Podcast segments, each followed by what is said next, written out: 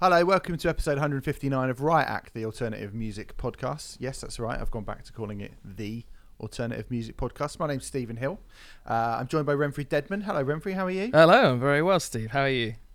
I'm all right, thanks, mate. I'm all right. Before we go any further on the show this week, um, obviously we do something we do on the show a fair bit. If you're a long time listener, is we do do kind of uh, eulogies and tributes to people that have passed away. Usually, it would be somebody like, I mean, who we done recently? Joey Jordison was very sad. Eddie Van Halen, Yeah. big, big artists. Um, we will be talking about Charlie Watts a little bit, but we want to dedicate the show this week to Matt Davis, who was a listener of the show and was a patron over on our Patreon page. At, um, do you know what? I nearly gave out the Patreon handle then. That would have been inappropriate. so I'm not, going, I'm not. I'm not going to do that. Um, but was a patron over on our Patreon page for a year. Um, gave us money, gave Renfrey and I money for over a year every month, which we are and continue to be in- incredibly, incredibly grateful for. Um, I guess uh, looking on Twitter and on the online rock and metal community, which sometimes can be a bit of a bugbear and an annoyance to me. I did notice a week ago when we put our last episode out that um, the news came through of Matt, who was someone who I'd met numerous times at gigs, always came up to me, and who I didn't quite put two and two together with the guy who tweeted me lots of great, you know, recommendations or agreeing with me mostly on stuff that had happened from the '90s uh, a lot. But there was a lot of um, really lovely chat about Matt, and I think um, we just wanted to say, and probably should say, and make very, very clear that we really do appreciate you guys listening to us, and we really do appreciate people who listen to us, and we really do appreciate people taking their time and their effort, and particularly people actually spending money to listen to us speak. And you know, I can't sit here and say Matt is culturally as important to the world as Eddie Van Halen or Joey Jordison, and we can't do that kind of thing that we usually do. But he's important to us, and I know he's important to some of you listening. And um, it, it was it was really sad.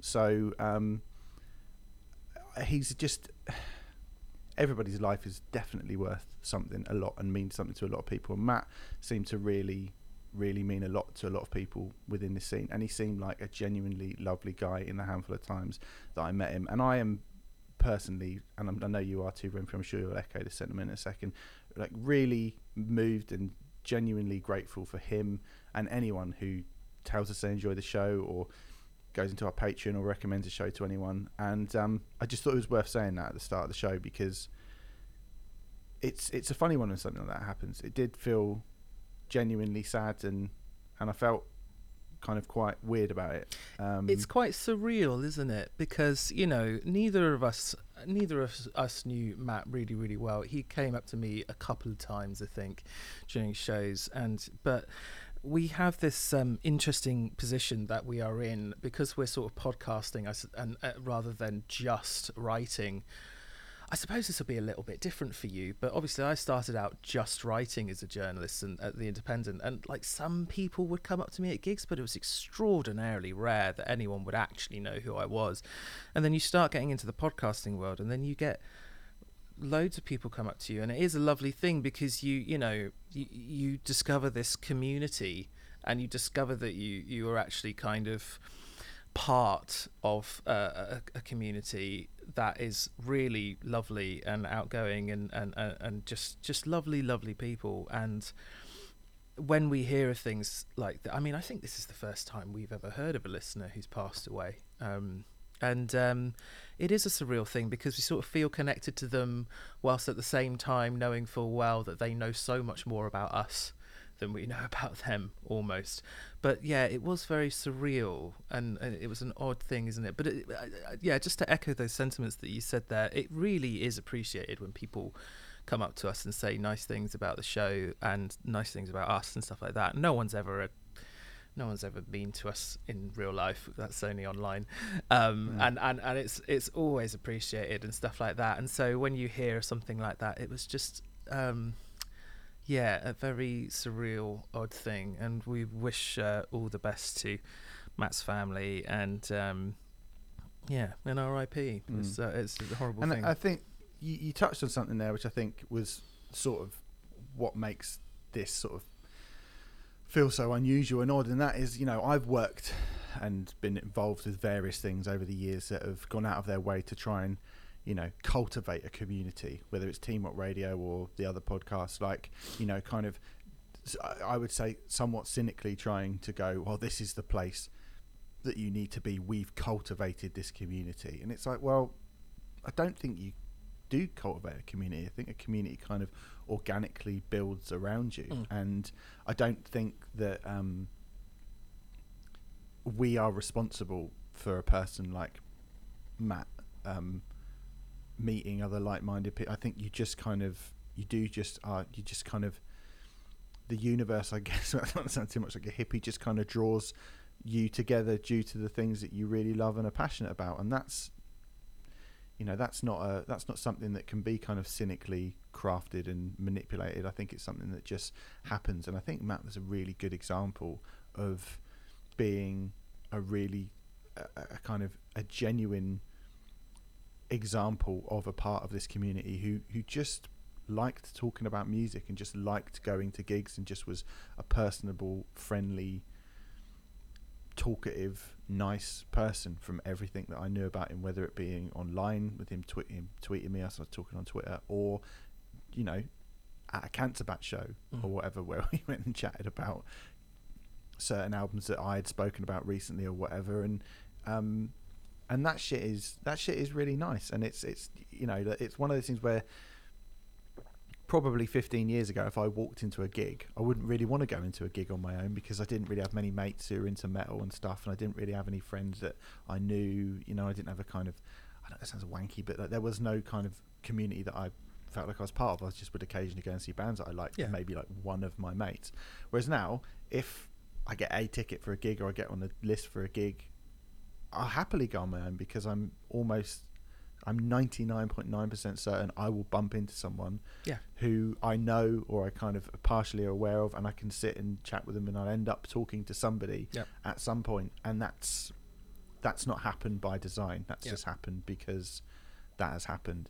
Um, it's it's a by it's a byproduct of what we do, but it's a really positive one, which was for me very very unexpected.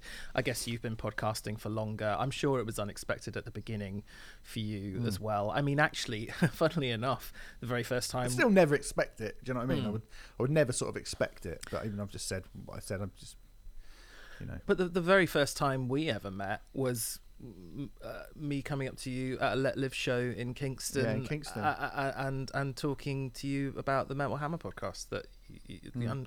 God, when was that? 2011, 2012? I, I guess. There we go. Ten years ago, fucking hell. Yeah, I know, you know, and so and but you know, stuff like that is really. I- I think when something like this happens, I think we do always appreciate that stuff, but we don't often have an opportunity to tell you that we appreciate that stuff, and this seems like a very very good opportunity to do that, and also just to say, um, yeah, just to wish Matt's family well and and uh, to say sorry for their loss and Mm. Uh, the last thing I would like to say on it, uh, apart from the- what you just said, is I, I was thinking that we would take one of his suggestions for Rioters Review um, and do that and put it out for free for everyone as a sort of tribute thing. In the entire time that he was a patron, which is over a year, he never suggested a single album. Which at first I was like, oh, that's uh, that's weird. But then I was like, maybe it's not weird actually. Maybe it's just like really nice that he was happy to just like some people would be like, well, I've paid my money. I'm not suggesting that any of you lot do this, but some people do. Like, I've paid my money and I want my thing. I want to have my voice heard and stuff. And obviously, he didn't feel like that. He was just happy to pay the money because he liked listening to us talk about whatever albums it was that we would talk about. So. um yeah, it's really sad. It's really genuinely sad. So RIP Matt, and I'm, you know, and I hope everyone is okay. Yeah.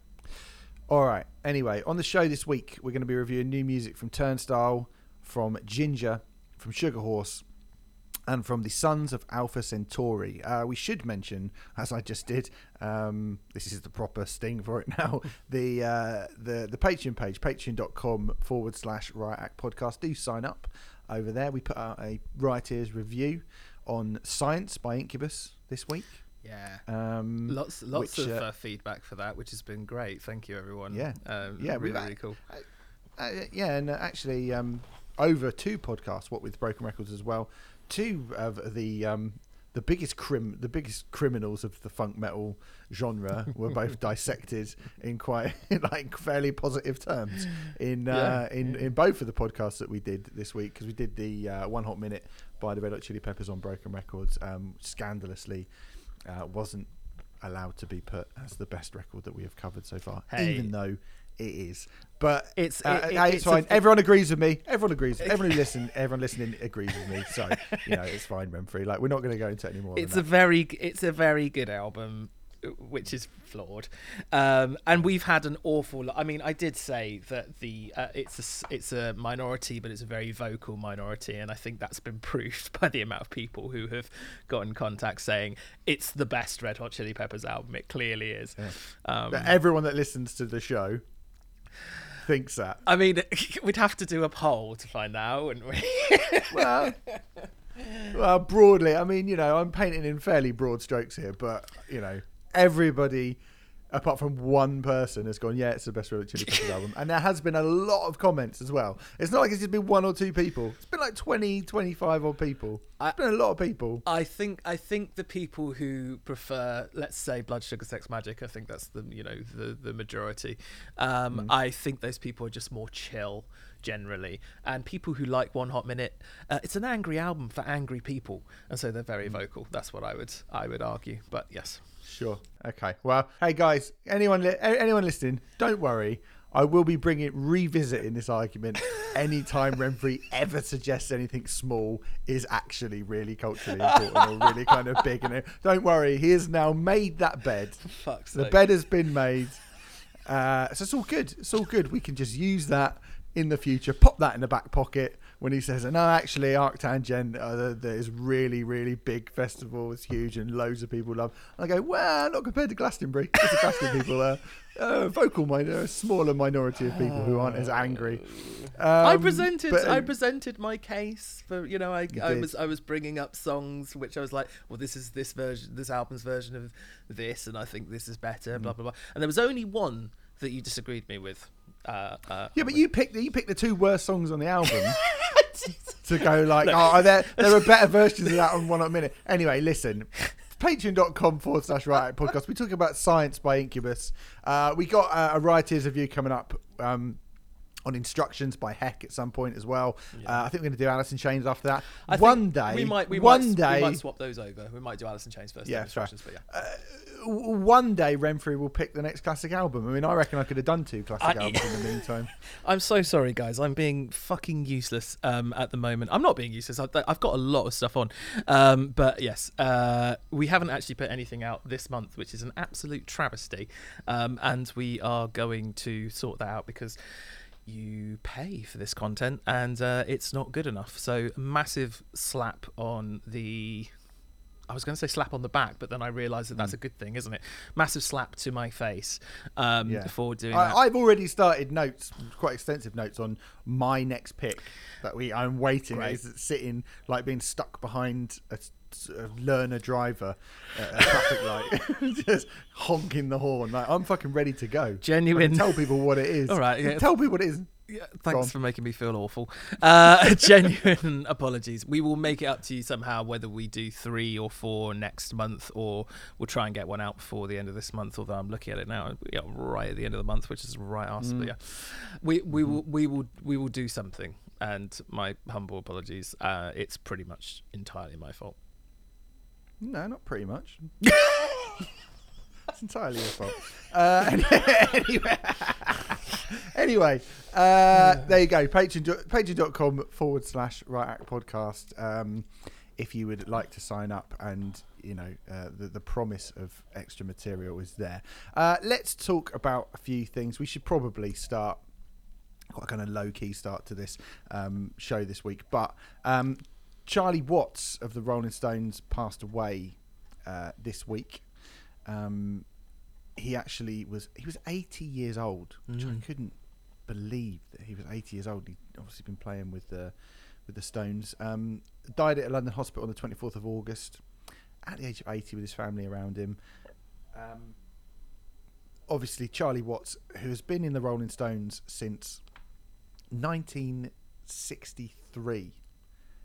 1963. Yeah. Uh, that is that is a that is a long time. yeah. know? Yes. Yes. Hot take. a- yes. That I mean, you know, I I- just when I actually was like, oh my god, that's fucking that that's actually nearly sixty years playing for a band. Yeah. Sixty years playing for a band. Hmm. That is fucking insanity. And I mean, the contribution of the Rolling Stones to the genetic makeup of rock music and rock and roll is needless to say clear clear like you know they're possibly the possibly the um the biggest rock band ever Uh, they are certainly near the top of that tree. Um, I mean, you know, uh, are you, we counting the Beatles as a rock band? Uh, it's kind of i guess you could kind of count the beatles as a, as a, as a, as a rock and roll band mm, then Mm. the rolling stones are you know the definitive rock and roll band in a in a in a lot of ways Yeah. and yeah. um and to to be the kind of backbeat to bring the kind of swing and the groove and the you know just the, the nailing down that meaty you know like i've said it before it's a similar thing i guess with phil rudd in in acdc and i said Mm. before like phil rudd not a showy player but just nails that backbeat to allow everything else to kind of flourish around him and um you know the rolling stones are far more experimental band than acdc i think most bands are to be fair. But um, but um, you know, so I, I don't feel like Charlie Watts was a, a showy player. Uh, I don't feel like No. he was the sort of player who you know was really trying to be looked at as a key member of the Rolling Stones. But at the same time, absolutely iconic to be in that band for that long.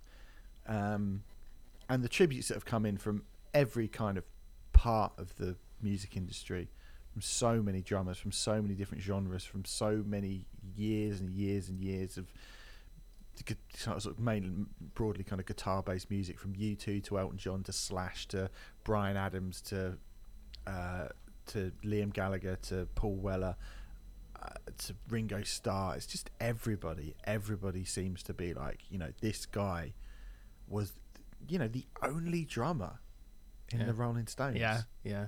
Eddie Vedder gave a absolutely lovely tribute to him, um, which was uh, fantastic. Just to throw that one in there because I need to mention Pearl Jam every so often. Um, just to pick up on that thing you said about um, not being a showy drummer. I mean, absolutely, he wasn't a Keith Moon or or, or a John Bonham or anything like that. Um, but uh, I can't remember which member of the Rolling Stones said this, but one of them said that he was the engine in um, the Rolling Stones, and you know, if the engine wasn't around, then there would be no Rolling Stones. So there is actually some question as to whether the Stones will even continue um, as a result of this. Uh, so you know, and, and, and whilst he wasn't a showy drummer in any way, he he did provide that backbeat, and he was you know came from a jazz background. Um, uh, uh, and initially, Keith Richards wrote in his diary that Charlie Watts. This is like back in 1962 or something like that. Charlie Watts was a lovely guy, but he, he can't rock, um, and that that was his impression of him uh, first time around.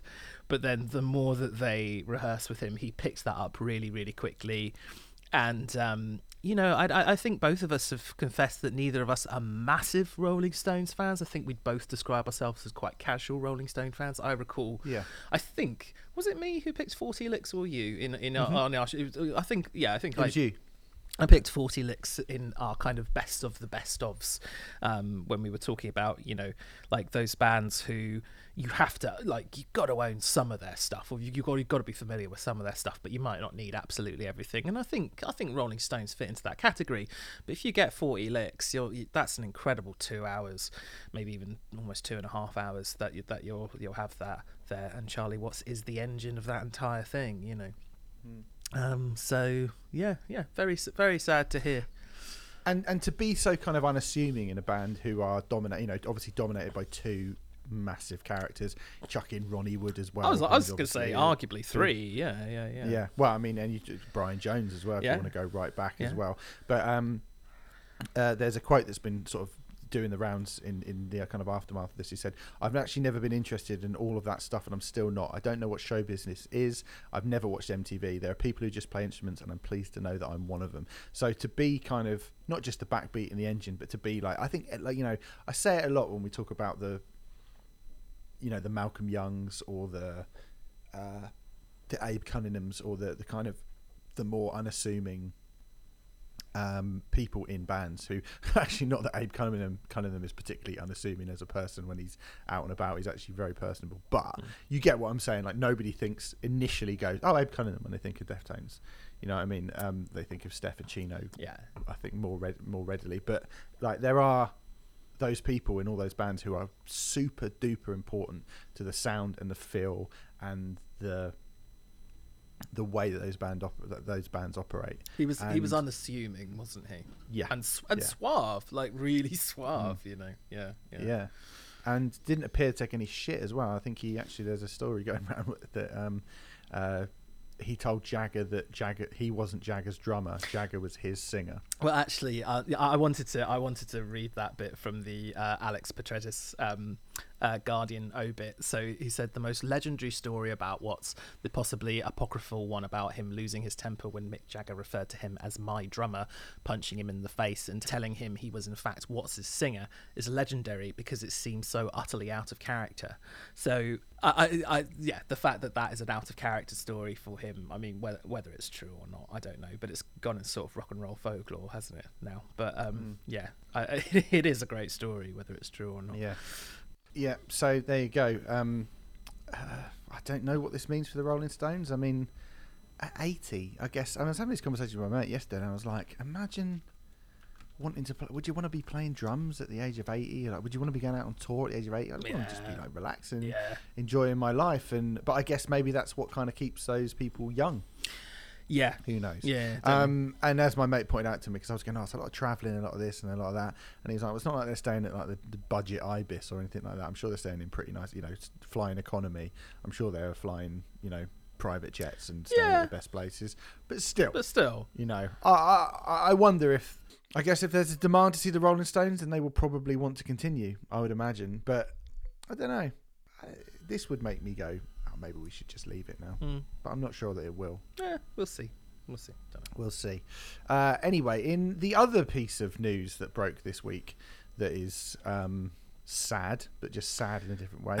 sad, not sad as in upsetting, but sad as in pathetic. Spencer Elden, um, who you might know as the naked baby on the front cover of Nirvana's Nevermind album, is suing the band for alleged sexual exploitation.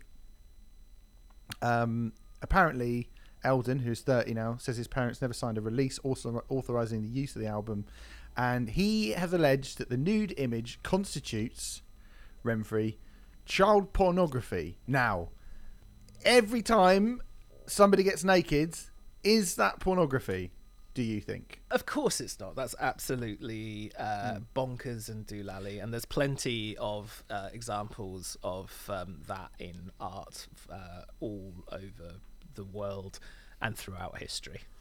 Yeah. So can we from this deduce that Spencer Elden, the baby on the front cover of the Nevermind album, is not only a paedophile because he is seeing something sexual in just naked flesh. So not only is he a paedophile, he is a paedophile who's sexually aroused by his own image as a naked baby. Uh, that is the views of Stephen Hill and not Riot Actors. That is the like views. Of, that say. the views of Stephen Hill. That is my view. I'm looking at it. I'm thinking, when a baby gets its nappy changed, that isn't pornographic. No. That's a baby getting its nappy changed. When I go for a shower, I'm not doing something pornographic. I'm having a wash. Some would beg to differ. Well, you know, if you could see some of the shit that I do when I'm in the shower, then you might agree occasionally. But I'd say that's like uh, that's like two or three times a week maximum.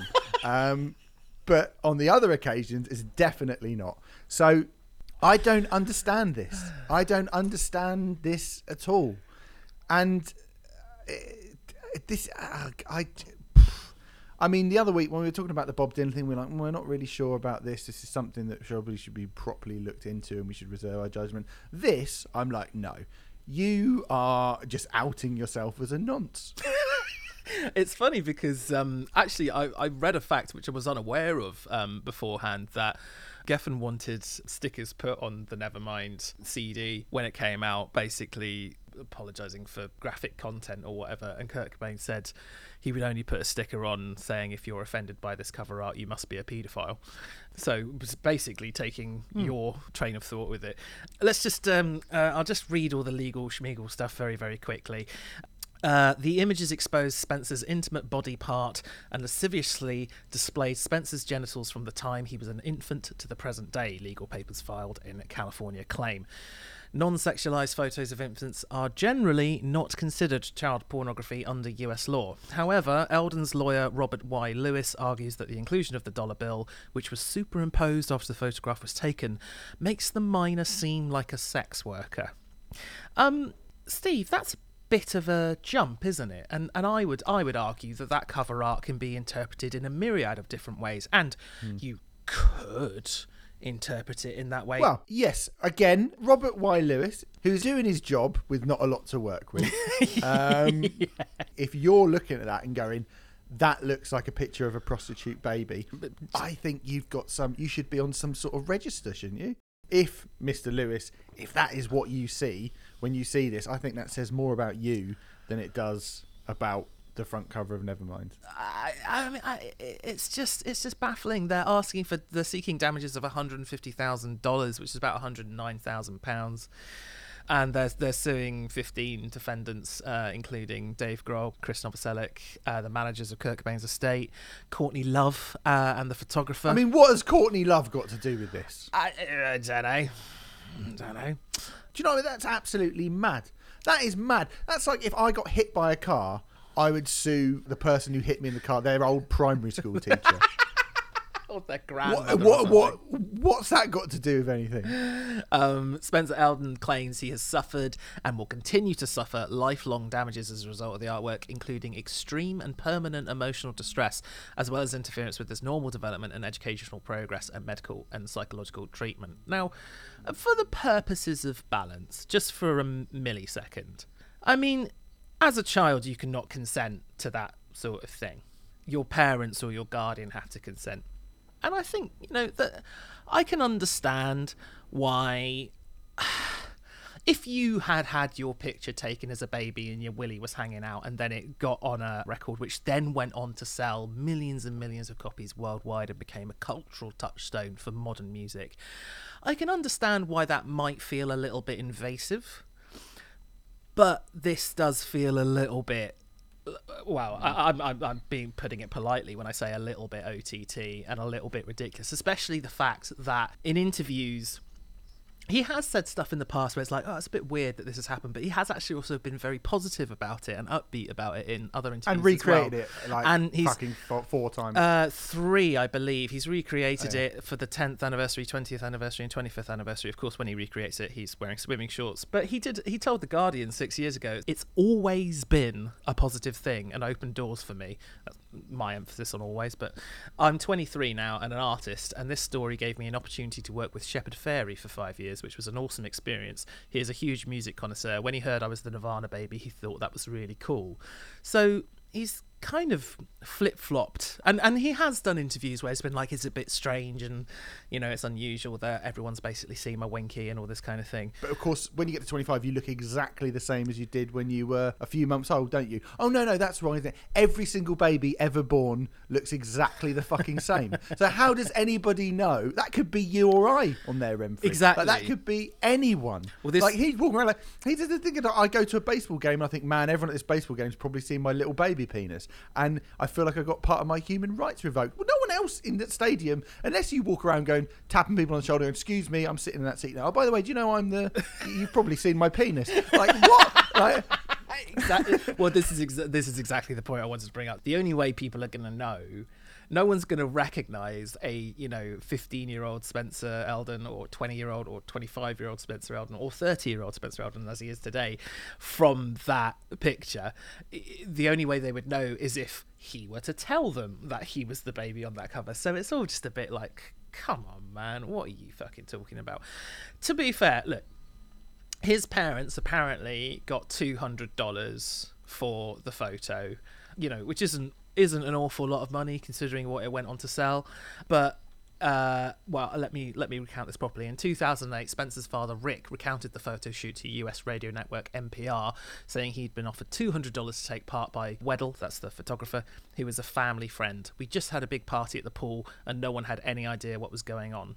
The family quickly forgot the photo shoot until three months later they saw the Nevermind album cover blown up on the wall of Tower Records in Los Angeles. Two months after that, NPR's article said Geffen Records sent one year old Spencer Elden a platinum album and a teddy bear. We have to remember that at this point, Nirvana were not a massive band. Like, hmm. that, yes, it, it did explode, and it did, but when the photo was taken, no one thought that this was going to be anything beyond. I mean, how Let, many? let- how, let me just jump in here because I want to say about this whole thing. Oh, look at the amount of money that it made, and we I didn't make any money, and uh, and all this stuff. Like, yeah, they weren't. My mate was in Romeo and Juliet Mm-hmm. when he was uh, an actor about twenty or over twenty years ago now.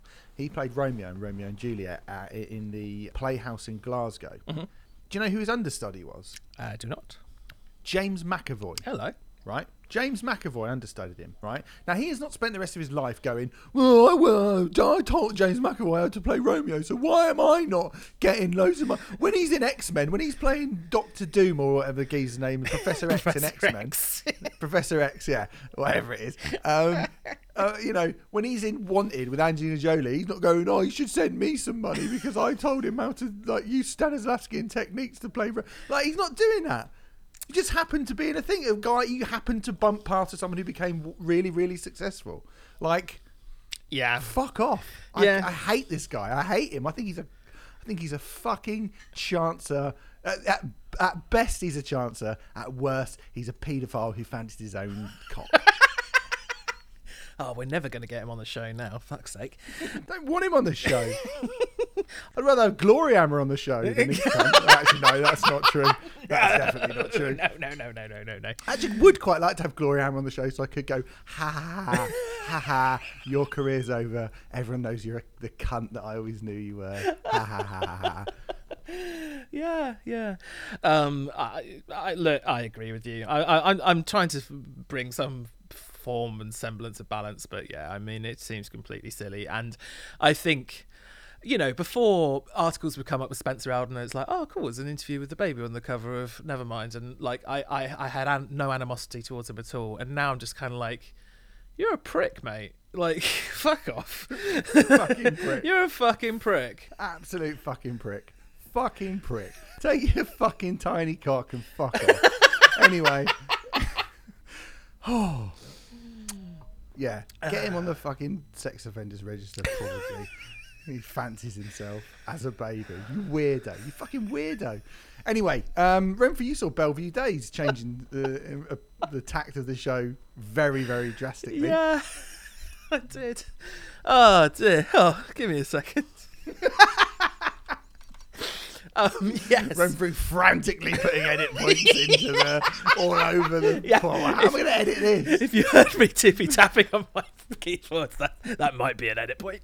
Uh, yes, yes, I went to see Bellevue Days. Now, look, I really mainly wanted to mention this because um, we love Bellevue Days. We love this band, Yeah, don't we? fucking really good band, man. Yeah. really good band. Yeah, and and I have to say, oh, just just quickly, just to involve you in this a little bit. Well, give, can you give us a, a, a little description of what Bellevue Days are, what they sound like, what kind of bands they sound like? They're kind of they're a British band who are doing that kind of I guess mid to mid nineties to early noughties Jade Tree style uh, Heartland emo thing. Yeah, yeah, yeah. I mean, I mean, they're one of those bands which are kind of difficult to categorize in a way because really they're just a rock band, but they have an element. They have elements of punk in there. They have elements of emo in there. Um, they kind of remind me of bands like uh, Brand New. Uh, they remind me of Tellison quite a lot.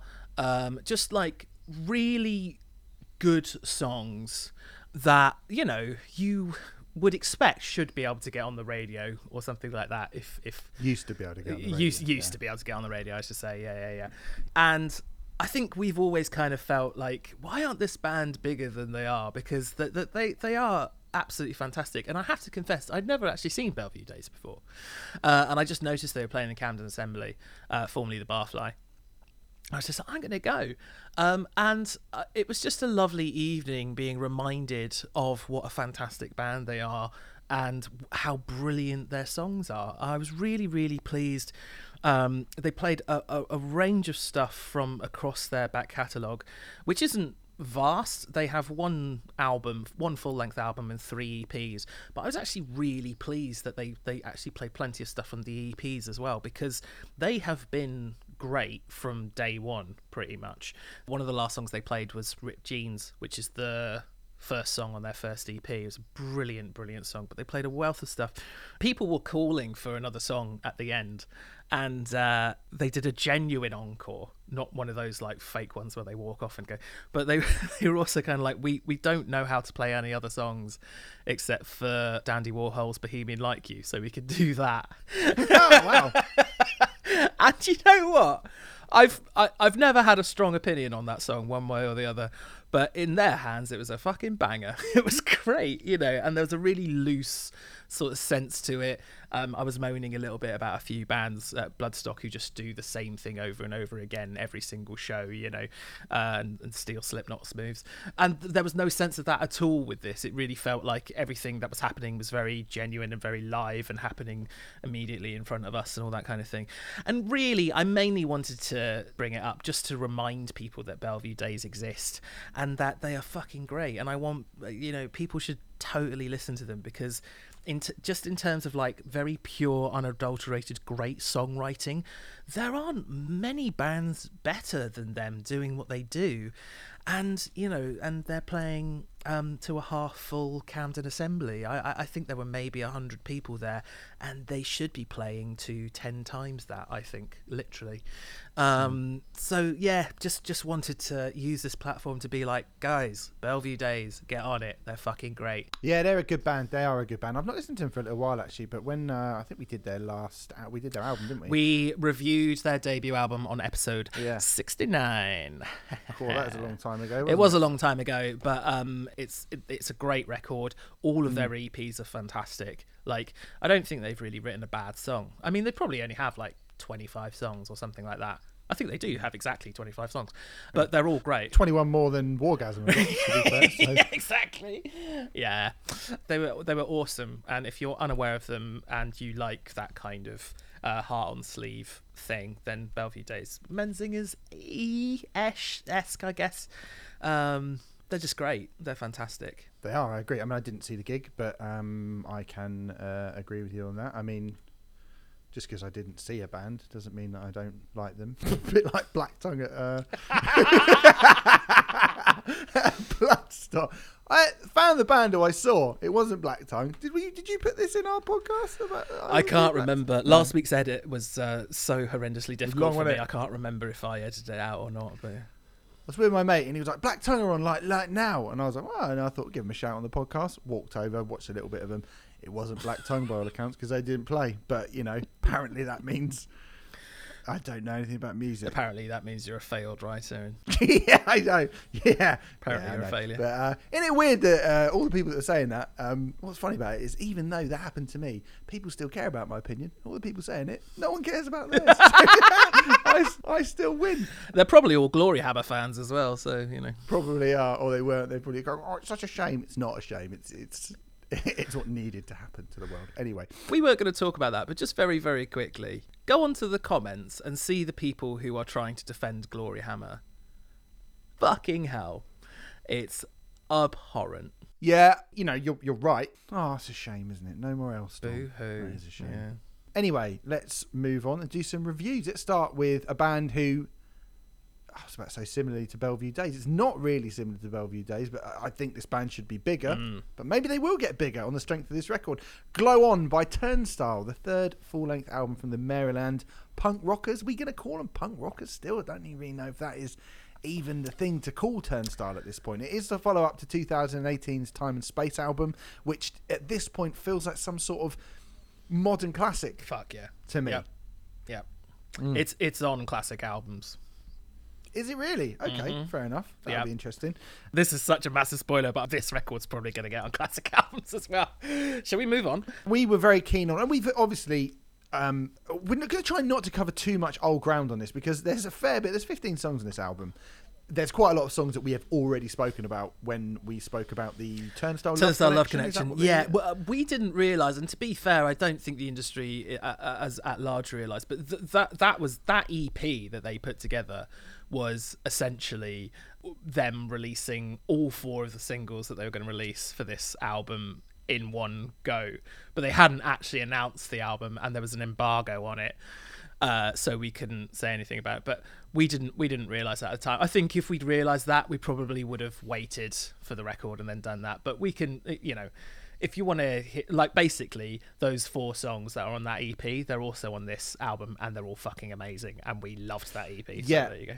And since they have done that, they have also released Fly Again, Oh, have they? Oh, what a song! which has actually got a few of the other songs that are on this record Ah. as well, like Alien Love Call and Blackout as well. Nice. Um, we haven't actually spoken about them, but we will speak about them again. I mean, basically, we loved that. What was it? Eight minutes of Turnstile Love Connection. We were like, Yeah, do it's so much in this eight-minute Yeah. period, and um, yeah, I mean, I guess here we go again. Then the great big Turnstile loving comes around once more here on Riot Act.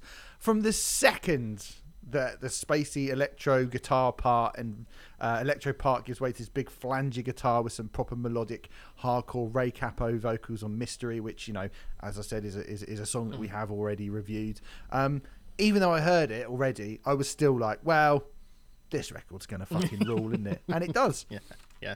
and they're just so good. Like listening back to it as the sort of opening song on, on the record, and in kind of context of the record, this sort of exuberant, catchy thing with this big Jerry Cantrell guitar solo and a kind of flea style running bass riff sounds really modern.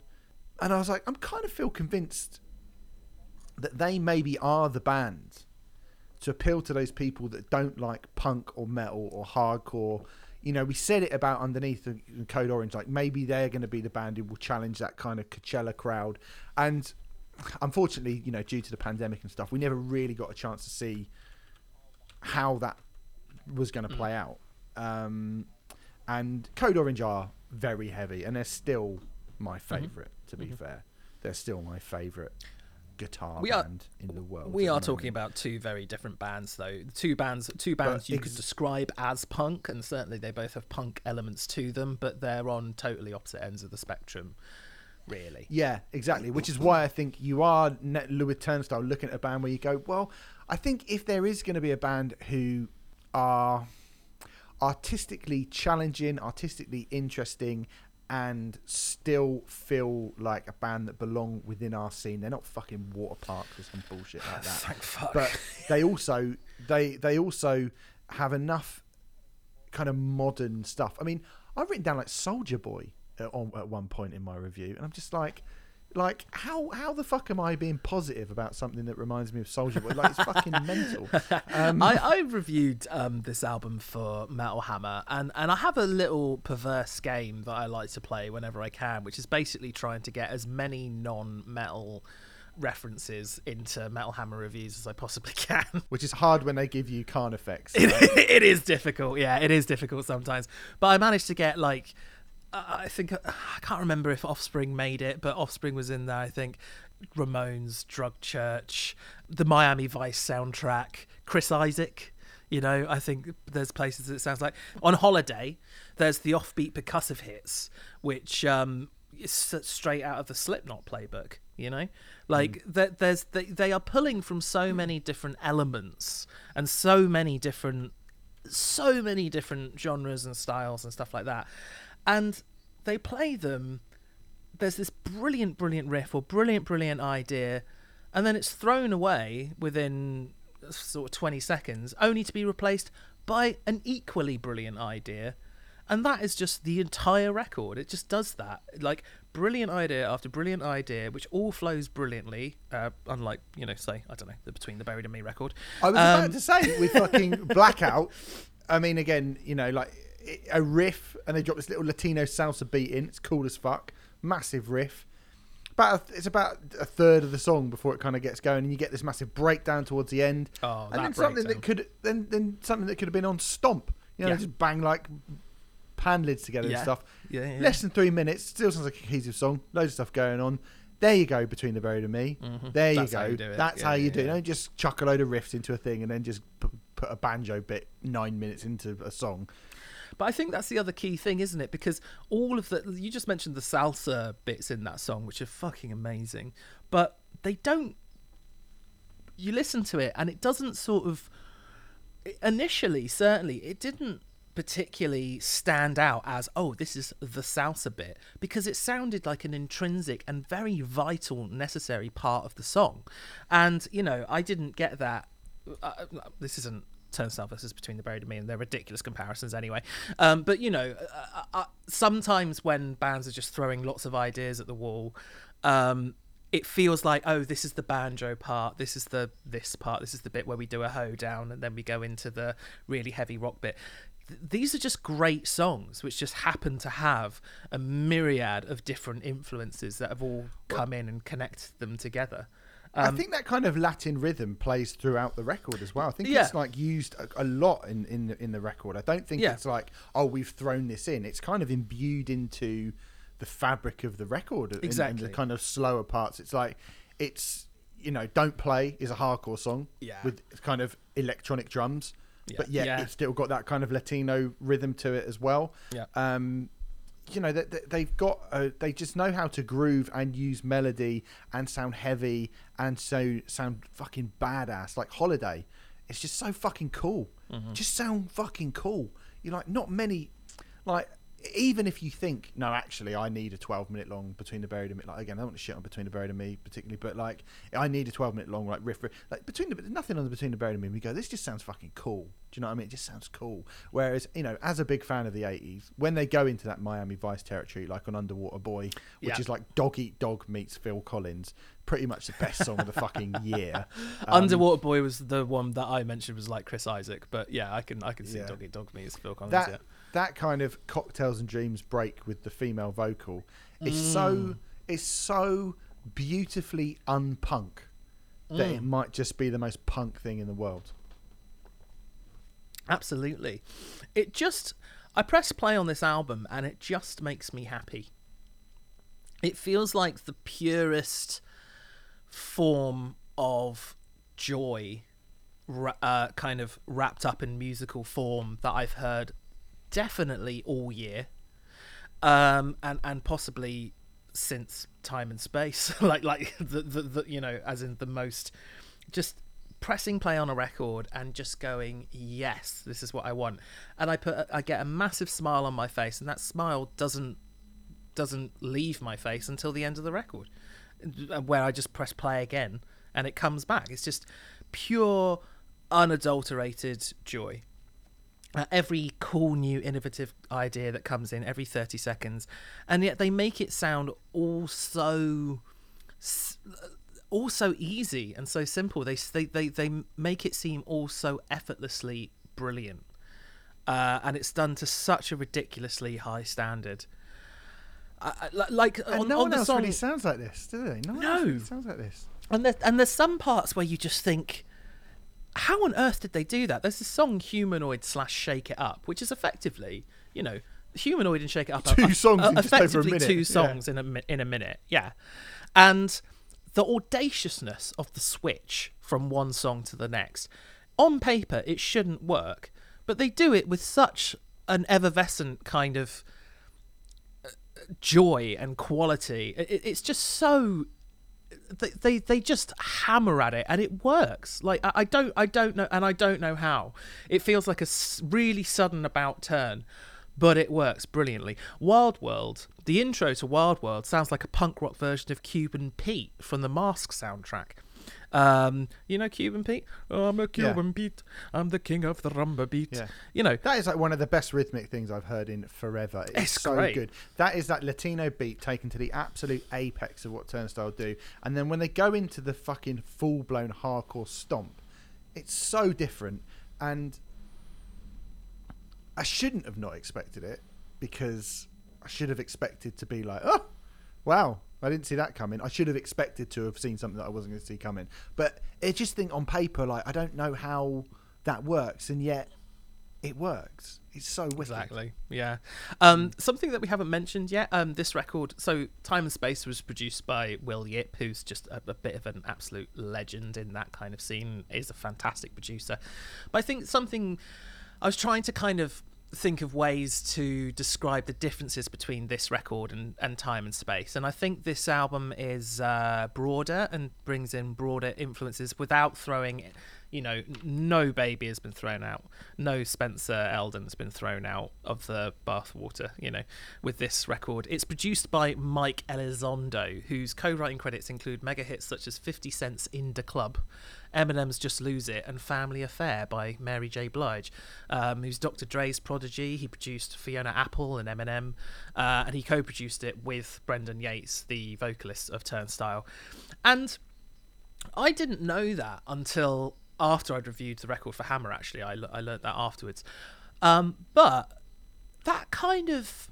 Uh, I think maybe it is the Latin elements that you're talking. That there's a kind of zip and uh, joy to this record, which you you could argue has a through line with the very best hip hop stuff or R and B stuff. There's kind of, and I think it is in those sort of Latin rhythms and things like that. But there's just, it's it's almost like punk rock carnival. You know? Yeah, yeah. I, I that's a really great shout. I mean, there's stuff on here. I mean, even when they get to the kind of ballady stuff. I mean, I've written down like Alien Love Call reminds me of Terence Trent D'Arby. Mm. Um, and I mean, we discussed uh, Turnstile Love Connection when we did the EP, it, which is just so fucking Brilliant. amazing. But yeah, like all, all those songs you mentioned, you know, just lose it in the club, family affair, like those songs have this just they are so brilliantly propulsive, and I miss that about kind of particularly mainstream hip hop, which I think is even when it's that like Cardi B kind of stripper hip hop, I can't really get on board with it because it never really. It's not. There's no kind of low end to any of that. There's no kind of gut punch Yeah. to any of that. It all feels Yeah. a bit like kind of tinkly sprinkly on top and. Um, yeah, and, and, and, and just a bit kind of low, a bit the energy's a lot lower, and, and I think like that that period in particular where shit that was getting played in clubs and stuff, like when I would go out to a club or whatever when I was in my sort of mid early to mid twenties and they'd play that shit. It just sounds fucking amazing, like booming through big speakers. And this would sound like that. Yeah. Now I guess that kind of aesthetic has got to come back into the mainstream for something like Turnstile to get um, the kind of love that they're going to need to get from, I guess, younger people who are more used to a more kind of um, uh, minimalisty, lo-fi, low energy, not lo-fi, but like low energy sounding thing. Um, but they're in a bloody perfect position for when it does. And there's stuff like, I mean, me, there's a song in it called New Heart Design, which sounds like Duran Duran, and like it sounds like Duran Duran, not mixed or anything. Like, not it's not influenced by Duran Duran. It's not like oh, it's got a bit of Duran Duran in it. It's not mixed with. It's not this done with Duran Duran. It just sounds like Duran Duran until the chorus comes in, which isn't so much. But most of that song, I was just like, this this just sounds like Duran Duran. I think Not a punk version, just fucking Duran Duran. It's Yeah. amazing. I think uh, this might sound like I'm trying to contradict you there, and, and I'm not because yes, I do agree with you. It does sound like Duran Duran, but actually, I think one of the biggest strengths of this record overall is even with the absolutely ridiculous myriad of influences that they have, where, where you can tell that the members of this band just love music. They don't love hardcore look they do love hardcore but they, they they just love music as a whole you know and they will take anything from anything and put it in provided it sounds cool. Um, i think the real strength of this record is even with all those influences turnstile just sound like turnstile all the time. They always have a very clear voice which is turnstile. Yeah.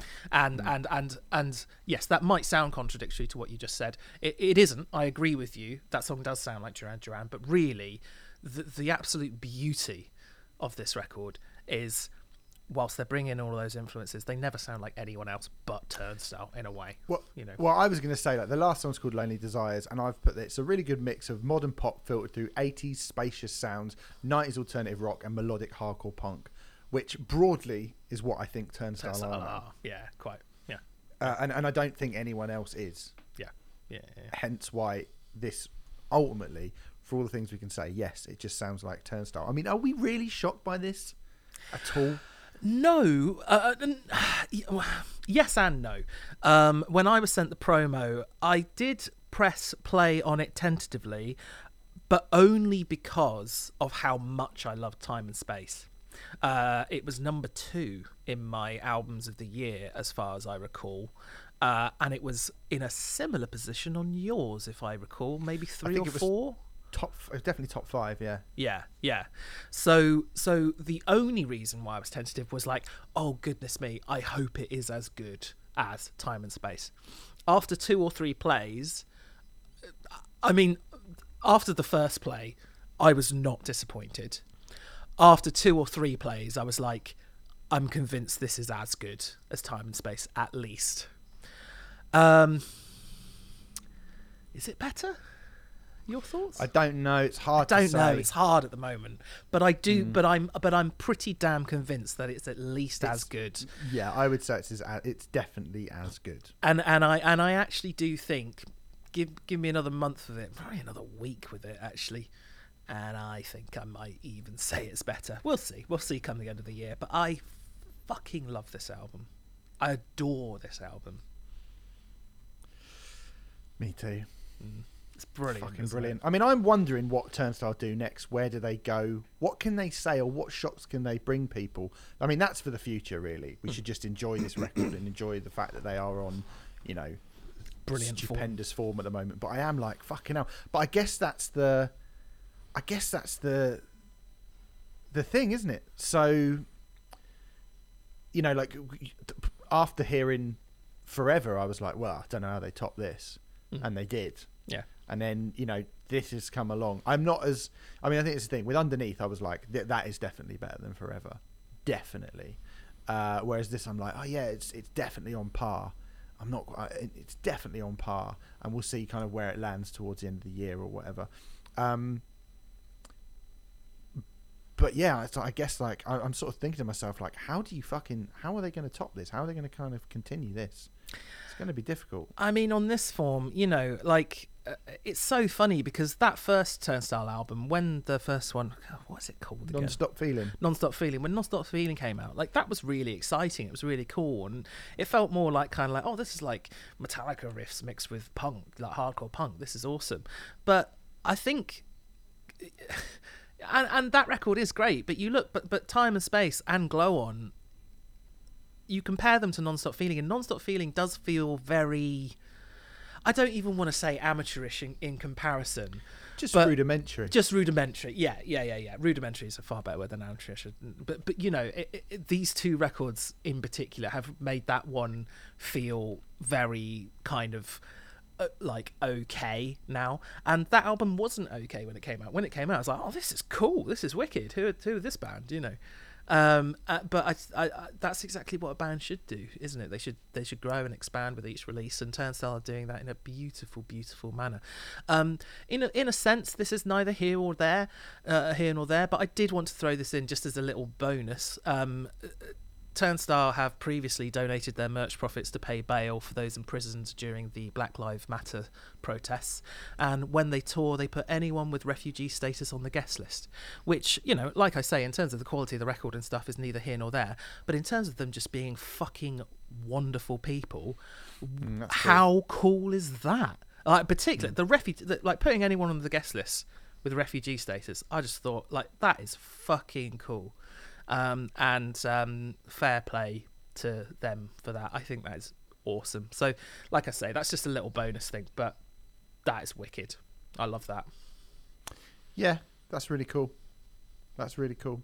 Good, good dudes, and a very, very, very good band indeed. Incredible band. Uh, let's hope more people listen to them. I think mm. they should. I think mm. they should. Do, do, uh, do, you think this album could have any um, do you, do, do, you, do you see the potential for this album to have any any sort of quote unquote mainstream success? I've kind of given up on wondering, double guessing now. Mm. I don't know what people like. Mm. Mm. Well, I do. I just don't understand. Speaking of which, that was "Glow On" by Turnstile. Go and listen to it. So we've we're going to do that thing now. This is a part of the show that we occasionally do uh, now and again, where we review a band that neither of us are ever going to like, but are getting a lot of hype in the metal scene, and we tell you why they aren't that good. And Renfrey reviews the reviews of the album, and then says how he wishes that Frontier are on the front cover of Kerrang and playing the main stage at Download, even though that's never going to happen. And I sort of try and go, oh, it's not that bad before quickly forgetting about the entire existence of the band. Also, we should so say um, before we get into it, we won't be reviewing the Spiritbox album, which comes out in a few weeks. But if you're a bit annoyed and you want us to do that, little life hack. Just listen to this review of this album the week the Spiritbox album comes out, and every time we say Jinjer, just pretend we said Spiritbox. And there you go, two albums reviewed in one. We're talking about Jinjer, Wallflowers, the fourth full length album and the follow up to 2019's Macro from the Ukrainian tech metal band, who I ain't really bothered with that much before. Um, sort of said it, really, haven't I? okay. Um yes, as Steve pointed out there, Jinjer have been getting an awful lot of hype quite recently and um you know, if if if bands are getting a lot of press, I think I think we should cover them, you know. And I had to persuade you a little bit to do this one, but you know, I think I think we should at least cover it and sort of try and uh figure out why. And look, I'm going to say right now, I do not think that Jinjer are a bad band, personally. I don't think they're a terrible band. We've brought it up already, and it's becoming kind of like the dictionary definition of shit band, but you know, we're not talking about a wargasm here. These people can play. Fuck me, they can play. They can play very well, as a matter of fact. This isn't a disaster or anything like that, but I do listen to a record like this and go, why are this band getting hyped? I, I, I don't get it because because they sound like every other band in the Techfest scene or the Euroblast scene or anything like that. I don't see anything wildly different from a million other identikit bands of that type. I think the main thing that bugged me about this record is it's all very impressive. That you know they're very very good players. There just isn't much decent songwriting there, is there?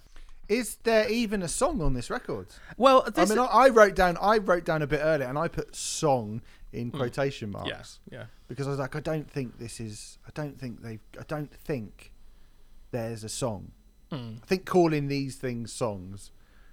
There's some. Re- there's there's actually some really good. It's good Riffs parts. on it. Yeah, Yeah, it's pretty good. Call me a symbol. It's got a kind of Pantera feel to it. yeah. Starts well. This album. The melodic bit at the end loses me a little bit, to be Mm. honest. And I was like, it's sort of all right. And there's a sort of bluesy bit at the start of Vortex. yeah, not bad. Yeah, yeah. Then it goes into the sort of real ho hum, proper radio rock stuff. I like the bit on Disclosure when she goes woo. Yeah, yeah, Uh, yeah. Or, or the, the bit at the um the bit at the beginning of the last song where she's like, "Stop, Go. oh, then go." Yeah, yeah, Go, yeah, yeah, go. yeah. You know, there's cool bits on it throughout. It sort of goes gwank, gwank, gwank, gwank, gong, gong, gong, gong. And she goes, stop. Yeah. And they all stop. And then she goes, go. And it goes gwank, gwank, gwank, Yeah, gwank, gwank, yeah, probably the most original thing that I've ever heard on an album. Um, no, I'm being facetious, but but you know, like that is done well. You know, there, there there are things that are done really well, and they are all super fucking talented. Like clearly, very very very good players. It sounds incredibly clinical. This album, in a sort of production sense, which you know, long term listeners will know I'm not a fan of. I think, I think you may agree with me in the main with that stuff. Yeah, I mean, you know, metal is all pieced together in it. Yeah. Do you know what I mean? Like that's the sort of irony of, uh, I guess, of people saying, "Oh, uh, people that can properly play their instruments and stuff, and oh, pop stars are this, and they use auto tune and blah blah blah." And it's like, well, so do metal bands. They just piece their music together, piece their riffs, and their. They, But there's there's ways there's ways to make it sound like it isn't pieced together, you know. And Jinjer clearly have no interest in doing that. To be honest, this is perfectly fine, but there are plenty of bands like this, and, and they do good business. But Jinjer are being pushed as one of the most exciting and vibrant bands in the scene right now. Here he goes. He's off. He's off at the fucking going on at the scene again. Off at the pushing. I'm being pushed. I'm getting pushed? Go on. Everyone loves that. I'm gonna fucking. I'm gonna. go- I'm gonna. I'm gonna make sure you do this with the the, correct amount of brevity. By the way. Okay, 'cause- okay. But yeah. Go on. All I was going to say, and you've made this bit longer than it needed to be already, but all I'm saying is like, Nah, it's better though. I do not understand why. no. and and I don't think you do either because I don't see anything in this that hasn't been done a number of times by a number of different bands in this scene for the past 15 maybe 20 years I, I, I don't get it why this why now why I, I've no idea. I don't really know. No, I've got. I I couldn't tell you. I couldn't tell you. It's all very samey. That's fine for the sort of people that it's trying to appeal to. Don't think they really care about. Like they're not going to be listening to the next album that we're talking about and going. They'll be, they'd be going, "Oh, melodic part. This song's too long." Like that. That th- this is made for a certain type of person, isn't it? This is made for your more mainstream metal fan. I think You're kind of modern metalcore fan, and they like stuff like loads of riffs, the band looking a bit mad, and the type of merch that they put out. That's what they care about. They don't care about any kind of artistic progression hmm. or they're not really interested in that. And I think, like broadly, what I've come to sort of realize over the last few years is that I think that is there. There is a there is a huge, huge, maybe a majority, a kind of silent majority of people into guitar music and and, heavy guitar music who are mostly interested in sort of recycled Slipknot riffs and big breakdowns and bands who have their septum pierced and have like neck tattoos and stuff. That's and have like eat my shit, you twat on their big words on the back of their t-shirt and a cool logo and stuff. Oh look, they've got they've got camo shorts with their logo on. Amazing. They're the mm. best band in the world. That's kind of what they care about. They're not really that interested in much more than that. And you know what? I'm not going to say, well, you should go and listen to the Sugar Horse album, which we're about to talk about instead, because it's artistically of far greater value and it has far more depth than that. Like, spoiler alert, it does. But I don't think those people are that interested in that. You know, I think, like, for me, these kind of unformed, unfleshed out ideas for something to put into a song. It's not all bad. I've put down like opening riff on Colossus is great. The mm. pre-chorus bit in Colossus is great Yeah, as well. yeah. The blast bit beat at the end of Copycat I think is wicked, and then it goes into a really That's big wicked. groove afterwards. Yeah. There's a riff at the start of Sleep of the Righteous, which is really good. I actually think the chorus of Disclosure is quite catchy, and the kind of lilting pre-chorus of Sleep of the Righteous as well is really good. I mean, that's kind of the only bits on it that really stood out to me as bits. Of nothing, never an entire song, not one No, entire exactly. song on this record. And I don't. And four albums in, I am like, oh, you should be a bit better at actually writing songs than you are. Exactly. I think that's a bit that's a bit awkward that. And the thing is, is that there are really kind of crude, rudimentary metal bands that are this sort of thing broadly. That that just hit that thing like that. Like Art is Murder, right? Hmm. I would never say Thy Art is Murder are amazing and they're one of the most important bands and blah blah blah. Thy Art is Murder to me, when I listen to All Saints or East Seventeen, I get the same feeling from Thy Art is Murder. I can sing along. Mm-hmm. I remember all the riffs from Thy Art is Murder. I remember the I am the purest strain of hope. We'll mm-hmm. make America hate again. Mm-hmm. You know, holy wars, victims. Like I remember all that stuff. It's memorable. It's memorable to my ears. I can stick it on. Do do do do do. I have a nice time. They're not like, oh my god, this is like it means so much to my soul. I just have a nice time, just like listening to fucking Five or Bewitched. Hmm. Like, hmm. but if Jinjer could do that, I would be fine with it. But they can't. That's what that's what I found surprising about this album. I, I was expecting bits which were memorable, and there's there's a surprising lack of memorable bits on this record. And maybe that's not what they're going for. I don't know. But I actually went back to their first album because I really was trying to figure out why, you know, why there is all this hype around them at the moment. And I think I actually think their first album is is much much better than this one. I actually think, you know, I realised, oh right, so Tatiana Shalmaluk, I, I'm sure I've mispronounced that, but she is capable of writing a memorable melody. She can do it, but the interesting thing between King of Everything, their first album, and this album, they've streamlined everything and kind of made everything narrower and far less interesting, basically. Like, the first album actually had lots of different interesting elements which it felt like they pulled from lots of different things.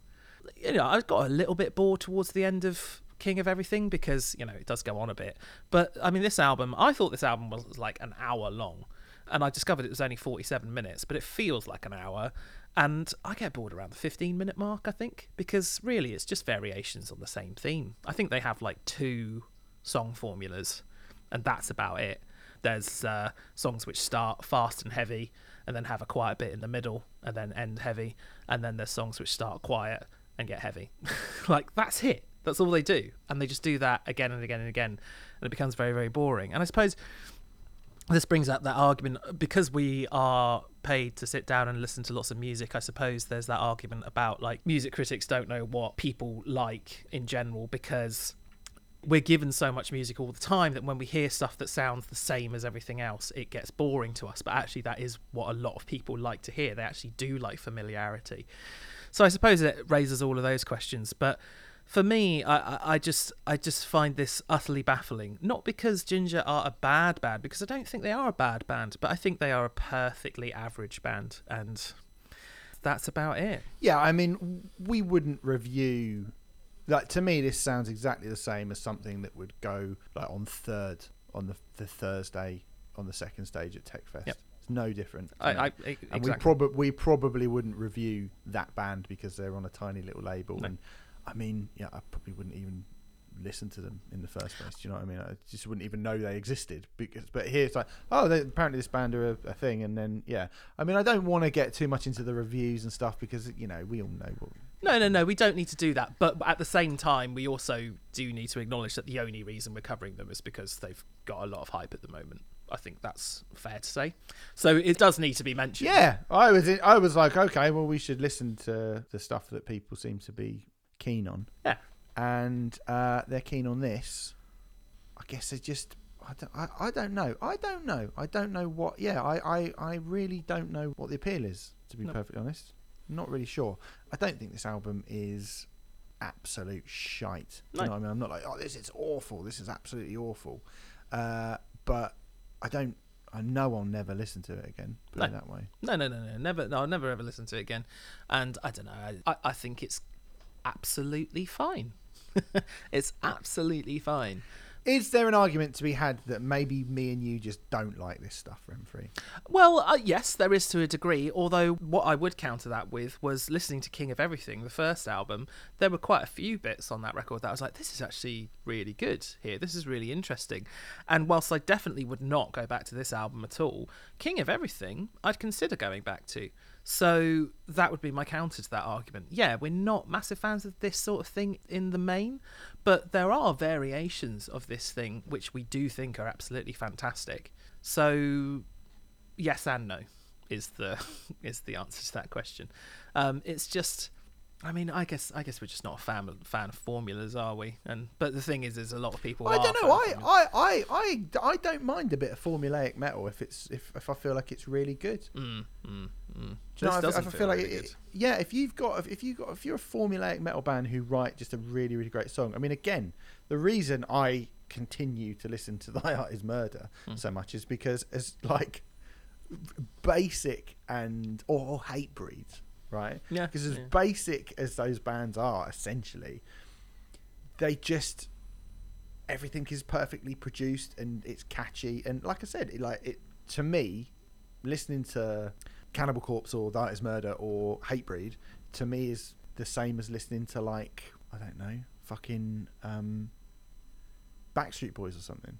Mm. And that's not an insult. That's uh, that's actually a compliment Mm. because the Backstreet Boys are far better songwriters, or, or the, whoever writes for the Backstreet Boys write far better songs than most people. You're expecting to get a thing, and you get it, and you're satisfied Hmm. with getting that thing. Yeah, but you need it to be like a real fun thing. You need it to be like a really kind of satisfying thing. You need it to make it kind of want to pump your fist and stuff. And too much of this, I was like, "Oh, this is a good riff," and then a sort of melodic vocal come in, and you'd be like, "Oh God, Nah, yeah. This isn't a great hook. It's not a great chorus." There are very few good hooks on this record. Yeah, I mean, I genuinely don't think, like I think I've said it before already, I genuinely don't think there is a single good song on this record. No. not, No, not a good song. Yeah. there are songs with three really good ideas Yeah. within them Absolutely. Yeah. that are surrounded by a lot of fuzzy thinking. I think, Yes. or just like I don't, you know, we're not really sure what to do at this point, so we should probably just go slow, do a breakdown. Yeah. Exactly. Who knows? And it, yeah, I don't feel like I'm in confident hands with Jinjer. I feel like everything's kind of like, well, shall we do this then? I guess. Okay. Um, And it just doesn't feel. It just doesn't feel exciting or fresh or innovative or interesting to me at all. Mm. Yeah, same. Uh, anyway, that's Wallflowers by Jinjer, which is out now, or Spiritbox, which is out in a few weeks. Uh, which we say, which we're not going to review. So, uh, but that's what we think of the Spiritbox album. I, um, or I do anyway. Do you? Have you listened? Um, I've not listened to it yet. Okay, don't worry. For Renfrey, so, so you don't have to. Renfrey, you, you, you do. um, all right, let's move on to Sugar Horse, The Live Long After. It is the debut full length album from the Bristol based noisy, miserable shit. We did their EP Drugs last year. We thought it was a sexy time, didn't we? Oh, we mate. thought it was a, a fitty. I absolutely adore that EP. Um, still So listen good. to it very, very regularly. I think we both decided that it was probably collectively our favourite EP of the year, didn't we? We I did. We, think did, decide that. Yeah. Um, and we, ag- we agreed on something. we agree on a lot of things. We've just been quite disagree recently, but we do agree Mm-hmm. on a lot of things. Um, actually, we're going to agree on a, we agree on practically everything this week. I think. Um, Yeah. And I think something that we really loved about that record is how expansive it felt, how dynamic it felt. Goodness me, we're going to talk about dynamics quite a bit on this. I think um, the fact that one moment you know they they'll sound like I don't know the most beautiful thing that the Cure have ever put out, and then the next they sound like a fucking storm is happening in your brain. Like some of their the, the the leaps from the really quiet stuff to the really heavy stuff is is just absolutely cataclysmic. and Um, how you get there as well. and how you get there yeah and having the patience to um to build those things up in such a way that you know like I've always said that the more you put into records, the more you get out of them. But that's only true if there is a lot of depth to an album in the first place. I do think you have to work, you know, uh, you have to you have to work a little bit with Sugar Horse in order to get the nuances and to get it. But if you do, my God, it really opens up to you. Um, this this album in particular, and yeah, the Long Live After. I mean, I have to confess, I love Drugs so much that on, on an initial listen, if I'm totally honest, uh, the first couple of times I listened to it, I was like, oh, I'm not sure if they've quite matched what they did on drugs. But actually, after a few listens, I do think they've they've got some absolutely phenomenal stuff on this record. Yes. Um, I think picking up on that, Mm. it- that drugs w- felt really surprising, and it was sort of again the dynamics are amazing, and it felt willfully antag- antagonistic. now the yeah. first one minute and fifty seconds of this is I am I am not now nor have ever been is a fucking loud start to a very loud at points record, and I was like, hooray! There is something willfully antagonistic about Sugar Horse, which I think is both um, brilliant and also really funny. Uh, and they just decide to mangle the shit out of you immediately, and I thank them for that. But this, you know, it's not really black metal. It's not really hardcore. Certainly isn't indie, and yet it does sort of sound like all of those things at once. Yeah. I mean, that first thing's like nearly two minutes. It's just horrible, horrible fucking noise. Um, Well, it's also quite brilliantly ushered in by Ash counting off, you know, one, two, three, four in a very kind of whispered, quiet fashion, almost like Jack Johnson in in um, introing one of his songs or something like that. But then rather than like a beautifully uh, plucked, clean acoustic guitar part that comes in, it is just like a barrage of noise that Yeah. comes in. And there's that kind of sense of humor that's that's there Mm. as well, you know, and that whole sense of like we are constantly trying to wrongfoot you and surprise you and do something interesting and different. And they do, and they get to the next song shouting at Bob Dylan, which um, uh, sorry, shouting Judas at Bob Dylan. I mean, some people have been shouting other things at him recently. It feels, feels fairly tame by comparison. It's very apt. Yeah, it's got that arcane, hate-filled, slow stomp, and then it becomes completely discordant and then really melodic within seconds of itself. Yeah. And it sounds incredible. And again, the dynamic range of this is so great. I found myself actually turning this album up a lot and then shitting myself and having to turn it straight back down again Yeah. immediately Yeah. because the loud and the quiet was so loud and so quiet. Yeah. And it's really, really great. That song is the perfect dynamic range, I think. Historically bands have been encouraged not to have those levels of dynamics because historically radio would not play your stuff. Radio wants all of your songs to be on kind of like the same dynamic volume level uh, because it doesn't sound good if it becomes really really quiet bits and then really really loud and then you know if if you have something on in the background it's jarring. But the sad thing about that is dynamics is a really fundamental tool in terms of making music sound interesting. Well, it certainly is, in my opinion. And the way that Sugar Horse used dynamics on this record is absolutely incredible. I mean, uh, I am going to compare it to post rock because I think it, no, you're not. No, yes, you're not. No, I'm yes, not going to let you do yes, it because I'm going to tell you you can do that if you want, but I'm going to tell you you're wrong to compare it to post rock because actually this is goth. This is not post rock. This is goth. This is the Cure. I think this is pre post rock that they're drawing from. Uh, I'm I'm gonna remove the post rock from this from this analogy. I'm gonna say I'm sorry. Yes, fine, I get it. They're long songs and they're very immersive. But actually, what Sugar Horse are drawing on, I believe, is not post rock. It is in fact stuff like Bauhaus and The Cure, and it predates post rock. Ergo, your post rock analogy for once, Renfrey, uh, I'm vetoing it. I'm using my go straight to jail card. Goodness me. I think, I think, uh, yes. Uh, of course, they are pulling from Bauhaus and The Cure. I mean, we both know Ash loves yeah, The Cure. Yeah. Um, yes, of course they are. I, I, would not deny that at all. I think they're pulling from both, to be honest. The beginning of Phil Spector in Hell sounds like Mogwai jamming a Cure song. I think they draw from both equally, in my opinion.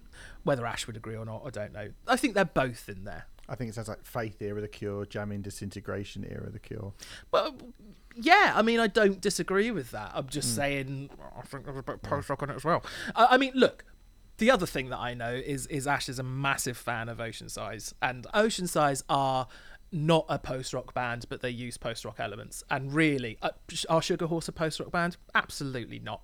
They're not a post rock band, but they do utilize post rock elements. That's all I'm saying. They're definitely a post something band, though, aren't they? A post black yeah. metal, post shoegaze, post goth. Like there's that whatever that post thing is to entail. I think they, you know, like obviously I was only doing that just to add a little bit of tension to the uh, a little bit of to the to the review.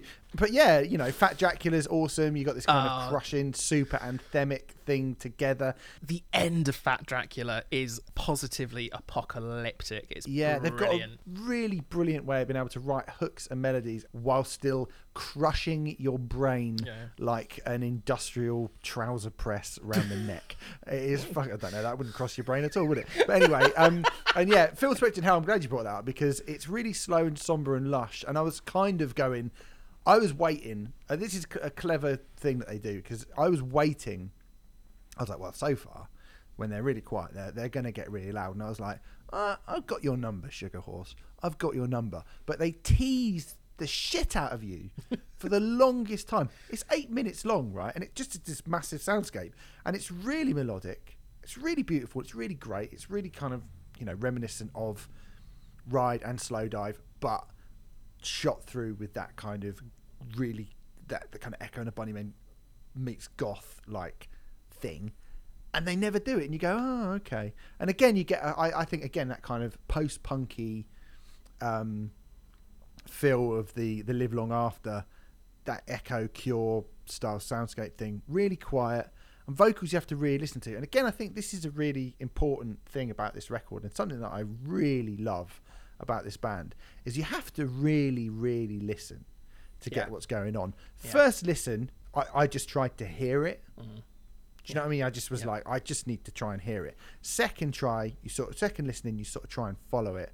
Third, fourth time, starts to seep into your head a bit. By the time you get to the fifth, sixth, seventh, exactly. I mean, I've had this a little while now. I'm sure you have too. Yeah, yeah. So we've probably listened to it for a good few weeks already, at yeah. least I would say. But I love the fact that every time something else just seeps into your head, bit by bit by yeah. bit, and it's that song, "The Live Long After," so quiet. But when that doom riff comes in and that half time thing comes in, it just sounds like holy fuck Holy exactly. fuck! This is so heavy. It is so so so heavy. I think the key thing with this kind of music that sometimes a lot of people misunderstand is it's not about the destination; it's about the journey getting there. You know, and sometimes a criticism that is used for like a criticism that could be used for a song like Phil Spector and Hell is like, oh, it just takes so long before it gets to the heavy bit, as if the heavy bit is the Everything. the only yeah the only moment that is of any merit whatsoever now the heavy bit is the payoff but that doesn't mean that it is the only bit of any merit and i would argue to people who said stuff like that that you're not paying any fucking attention to the beautiful seven minutes that comes before that. It isn't all about just being heavy all the fucking time because that gets really boring, Jinjer. It's about being dynamic and, and going on those sort of journeys with this music. And actually, uh, for all this talk of how heavy this record is, and when it is heavy, it is really heavy. I actually think overall, and I'm not suggesting that they shouldn't do heavy bits, but overall, the bits that I enjoy the most are the quieter, more glacial, slower, cure type. Like Phil Spector in Hell is one of my favourite songs on it, It's brilliant. but overall, it, it's actually quite a chilled song, and and and I think, I mean, another thing, this album is almost an hour long, and it fit to me. It feels like I don't know, forty minutes. It feels mm. like it goes really, really quickly. But the irony is they're actually playing very slowly. Like you know, some of these songs probably have a tempo of like forty six or something, and most most rock songs have a tempo of a- around hundred or hundred and ten or something like that. So some of them are really, really glacially slow, but in a weird way that makes it feel like it goes fast. It does to me anyway. I I mean, certainly this album does not feel an hour long at all. And I I think a large part of that is down to the dynamics and the way that they're using sound and creating space in sound and just having, just opening them themselves up to use as many tools at their disposal as possible. I was amazed when I actually sat down to write my notes on this record because, like I say, the first few times I listened to it, I just put it on, Yeah. and I was amazed. I just put it on in the background, went and did something. I just sat and listened to it and stuff, and didn't really pay attention. Didn't know what the songs were called. Didn't know what you know. I was just listening to it just because I was like, oh, I want to listen to this. I- I was amazed when I looked at the track listings, the, the song lengths. When the, you know you think Yeah. there's a song on it like Phil Spector Hell's eight minutes and seven. The, the the Live Long After is eight minutes. Um, Dad Core World Cup, which is fucking great as well, is eight minutes forty nine. Um, a Las Vegas Showgirl is nine minutes and twelve seconds. I couldn't believe it. Yeah. I couldn't exactly. believe how. I mean, the Las Vegas show, Showgirl to end the album is the kind of slamming, screaming, bawling lunacy that I, I just love. It's really good. The bass sound is fucking amazing when it just throbs along. It's great, and then there's songs like the Great British Death Cult, which starts Ju- to fucking just before converge. just before you move on from that last song yes it is so massive towards the end and it sounds so loud and so apocalyptic but it starts so quietly that song Mm. that the first time i listened to this album um, i missed it off because i thought the album had ended because there's like it takes a good 30 or 40 seconds before you can really hear what's going on unless you have it up really really loud Yeah. um, but i actually think that's great because if you put it really it kind of makes you turn the volume up because there's these little bits that you can't quite hear and then when it does come come in really really loud it really does sound properly powerful rather than you know being beat around the head with the same kind of sound over and over again ad infinitum so Mhm. yeah I mean, yeah, it is. I, I had no idea it was so long. Yeah. Uh, No, me just- too. Yeah, it's really good.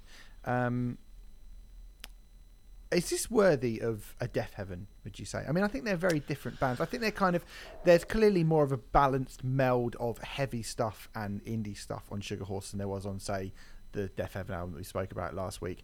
I actually think it's pretty astonishing when you listen to this record, and I, I, I, I I'm trying to think of a band who have done this type of thing this explicitly, like the whole kind of black gaze thing of oh, it's shoegaze with black metal. Yeah, yeah, yeah, yeah, yeah, it is. But I do still feel like most of those bands are black metal bands with elements of shoegaze. Whereas Sugar Horse, I don't really know what they are. Some of the parts in this are definitely not black metal. Definitely not. I think there's odd little nods to black metal. I think there's loads of obviously there's loads of goth in there, which is different to shoegaze. I do think there's shoegaze in there as well. I do think there's just straight indie in there. I think there's actual hardcore in there as well. There's converges and botches and, and bands and every time I die and bands like that. And I also think there's I don't know, Black Sabbath, Doom, Down.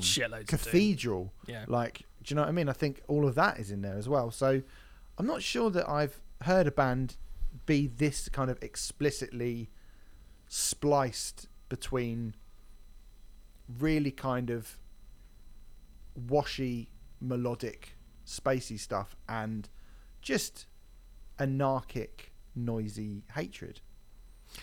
It, certainly, they combine so many different elements together that it feels like they create something that genuinely sounds quite new and fresh. I think there is quite a clear Sugar Horse voice already after just a couple of EPs and one album. Um, I think they that voice was actually in place certainly from drugs, maybe even their previous EP, Druge, you know. Um, and as we've discussed many times, those are the best bands. Um, are you asking, are they of the quality of Deafheaven? Uh, at this stage, no, I don't think so. But um, I would take this is their debut full length album, and I would yeah. certainly take this over Roads to Judah, which is the first Deafheaven album. It does just so happened to be my least favourite Deafheaven album as well. But if they continue to build on this, there's absolutely no reason. I mean, it, it's interesting that you were saying black metal there because that's that, I agree with everything else you said, but black metal is the only one where, I mean, if I really sort of did the, the, the audio equivalent of squinting, then maybe I'd be able to hear black metal elements. But can you not hear black metal in it? Um, I, am not going to say that it's not there at all, but that is not something that I would have written down in my notes personally. Everything else really? you said, no, no, uh, that doesn't that doesn't mean that it isn't. But you know, you oh. sort of suggested there, you know, our Sugar Horse a black gaze band. The gaze stuff I absolutely see, but um, less so the black metal stuff. Uh, that does that is not me going. It is not there, but it's not something that that leapt out at me personally. This just feels like incredibly heavy goth. Which is essentially what Cradle of Filth are. Well, I was about to say you could argue that is not a million miles away from black metal. A certain type of black metal.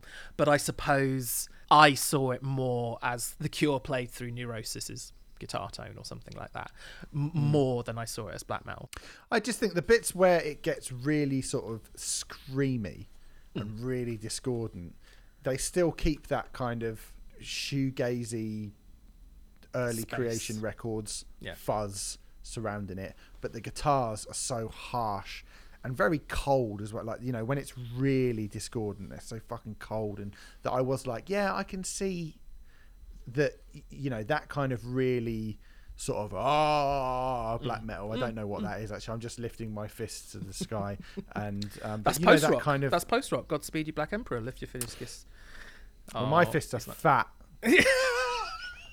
so it's not. I'm afraid. I, I, see what you're saying. Um, I, I, mate, I, am not. Sort of, yeah, yeah. I, am not saying you're wrong. I'm just saying I didn't pick up on that. Um, but but I don't I don't think it's entirely incorrect. It's not the way that I would have put it, but you know, I mean, goodness me, we're getting into a genre discussion, which is gets yeah, yeah, boring yeah, anyway. but you know, yeah, yeah, yeah. yeah. Mm. It's a lot of stuff in this record. It's a lot of stuff, yeah. Essentially, is what we're saying. And I would say most of it, if not all of it, is really good. I think it's fucking all great. of it. Like Actually, you know, there's nothing on it that I don't like. no, not a single thing. And for a debut album, I think it's an absolute class act.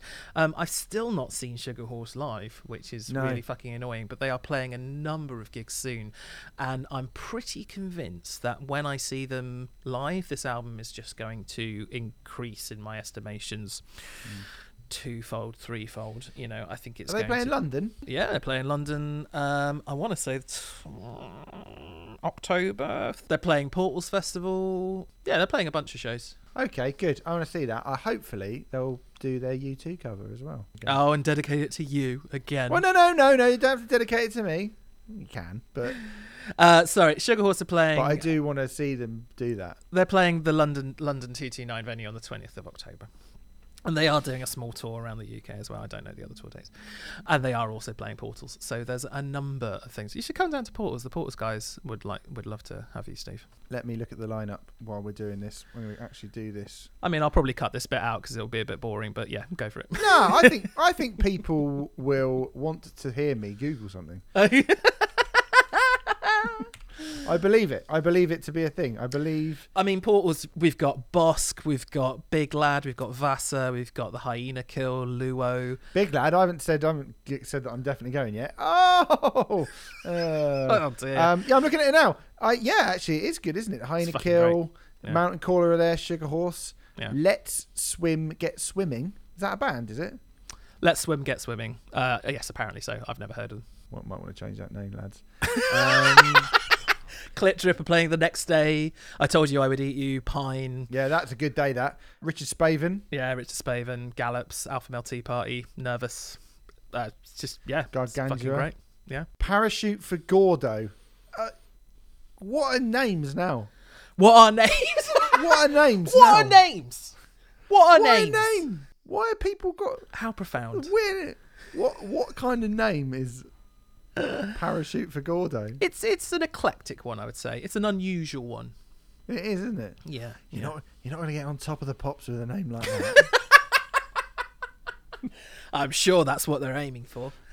I'm sure it is. Yeah, I'm sure. Nice little shout out for Portals there. A little bit of promo. We they didn't ask us to do that, but there you go. But genuinely, I yeah, do think Portals yeah, is great. portals. Yeah, portals. You didn't you didn't ask us to do that, and we did it anyway. What are you going to do for us? Well, they'll, they'll probably give us free tickets. You know, so. What else? I want you to Steve buy me. more. I want more. You need to buy me um, Last Action Hero on Blu-ray. Okay, yeah, yeah. Well, um, I'm sure that I I know that I know they listen, so we'll see how Portals respond in the next few days. And uh, Bonjour wants some treats as well. Bonjour some cat treats. I mean, if we if we're going down this route, um, what do I want on Blu-ray? Oh, Jaffa I, cakes. You oh yes, you oh want yes. Jaffa cakes. I would like some Jaffa cakes, please, and um, the Back to the Future trilogy on Blu-ray because I've only got it on DVD and I'd like it upgraded, please. Mm, We don't think it's gonna. Don't need it on. But if you've got it on DVD, you don't need it on. But Blu-ray. I want it on Blu-ray, Steve. All right, fair enough. uh, Anyway, Sugar right. Horse are good. Sugar Horse. The Live Long After by Sugar Horse is out now. It's right good. See you, mate. It's fucking great. Please listen to it. It's fucking great. Do listen great. to it. All right, let's move on. Our last album comes from Sons of Alpha Centauri. The album is called Push. It is the third album from the Far Stroke Will Haven collaboration band. The follow up to 2019's Buried Memories. I actually reviewed this for Metal Hammer. You'll be Mm. Delighted to hear. And I a- just there's gave a- it a good review. You did. Just gave it a good review rather than going like, "You idiot! You like Jinjer? You won't, you won't like this. You fucking idiot." Yeah, well- but it is great. That's my house style, isn't it? Um, Yeah. That that's uh, that. v- Well done, Steve, for just doing your job properly and um, not insulting the rest of your colleagues. and com- unbelievable to say that I don't do my job properly. I didn't say you didn't. Um, Yes, you did. You just said you, you just. Oh yeah, no, she didn't actually. Yeah, You- exactly. You implied. You implied that well done for once you've done your job properly. I didn't- okay, I apologise. There was that implication. That wasn't what I was saying. Who gets more work out from Metal Hammer, me or you? Who's going to watch Voices at the Black Art on Sunday? Yeah, me. Yeah, not you. Because I turned it down. Shit. Jonathan, Jonathan offered it to me first. Yeah, but he gave me Fever three three three. Who have now cancelled. So yeah, uh, Yeah. this is not what we should we should be discussing. No. What are we talking about again? Uh, we were talking about this. I reviewed it. I mean, you might have seen that already if you buy Metal Hammer. It's because I gave it an 8 out of 10, and I gave it really because I really like this, but this is because of one man and one man alone, really. Jonah Matranga, he of One Line Drawing, New End Original, Gratitude, and mainly, particularly in the case of this band, Far Fame. Um, We should we should say though, and I didn't realise this until quite later on. Um, Sons of Alpha Centauri were actually originally a instrumental band, um, and this is actually their third album. And Jonah's just come on for this record, as well as um, Yeah. uh, Matey Boy from Willhaven. Mitch, Mitch Wheeler. Thank you. Um, but they've just come on for this album. I don't know if it's gonna if they're gonna continue along this line or anything like that. But yeah, so I I have to confess I have not heard Sons of, Sons of Alpha Centauri before, so I don't know if this is reminiscent of what they've done in the past or not. But um, it was quite interesting because I was totally unaware of that. I have to be honest. I thought this was just a debut album and sort of one of Jonah's new bands, uh, of which he has many. Um, but I don't think it is quite that. It- It's just, it's just. I guess they're Sons of South Alpha Centauri are just fans of Jonah, and they asked him to sing on this, and that's what's happened. So there we go. I guess so. Um, I have reviewed something they did in a previous Metal Hammer, and I cannot remember which one it was. So they gave me this again. I remember thinking they were pretty good. Okay. And they were definitely kind they were instrumental then. I'm assuming. Yeah, they were. Yeah, um, and I mean, from the first song, it's the thing that made Far so brilliant. I think the kind of lilting beauty of Jonah's voice, with some driving, melodic hard rock, post hardcore, whatever you want to call it, Post rock. that makes it so fucking it. cool. Like I want to call Well, everything. Yeah, I mean that would be hugely It would be uh, inaccurate in this case. yeah. in this. Yeah, um, But I'm still gonna call Get it the guns. Get the guns is an awesome song. In the same way as we were talking about that Quicksand album last week being awesome. Just this is riffs and rhythm and a great vocal performance and hooks and stuff that sounds just sounds good. Yeah, yeah, yeah, yeah.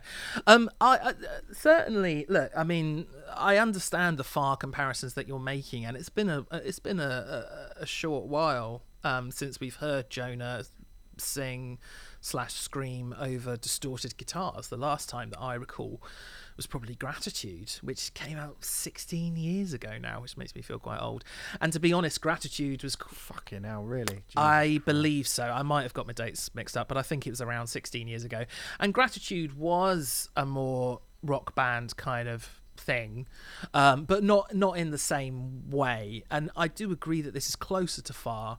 Um, and I know you didn't say this, but I don't want to give the impression that this is a Far clone because I think. Um, I think there's enough going on to distinguish it from from far, even though that it's tempting to go, well, okay, there's that far connection because this is the first. Yeah.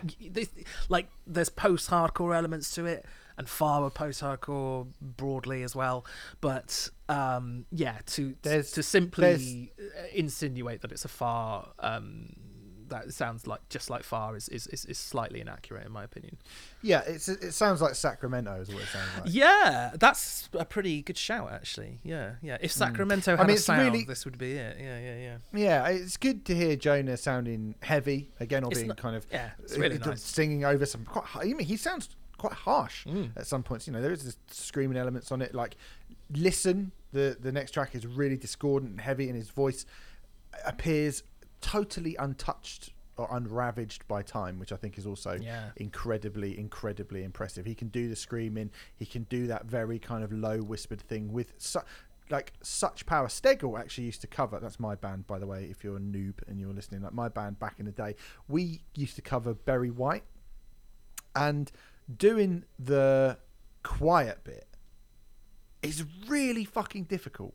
Really difficult because you do still have to sing and hmm. project, but you just have to be kind of lower down the ridge. And it, and and he does those that quiet singing with the same level of power as he does with the singing, but hmm. obviously like the dynamic you know, it's, it, it- it's brilliant. Yeah. I mean, it's really good. Like obviously, it's got Mitch from Willhaven in it, so it does have that kind of propulsive, kind of powerful backbeat of Willhaven.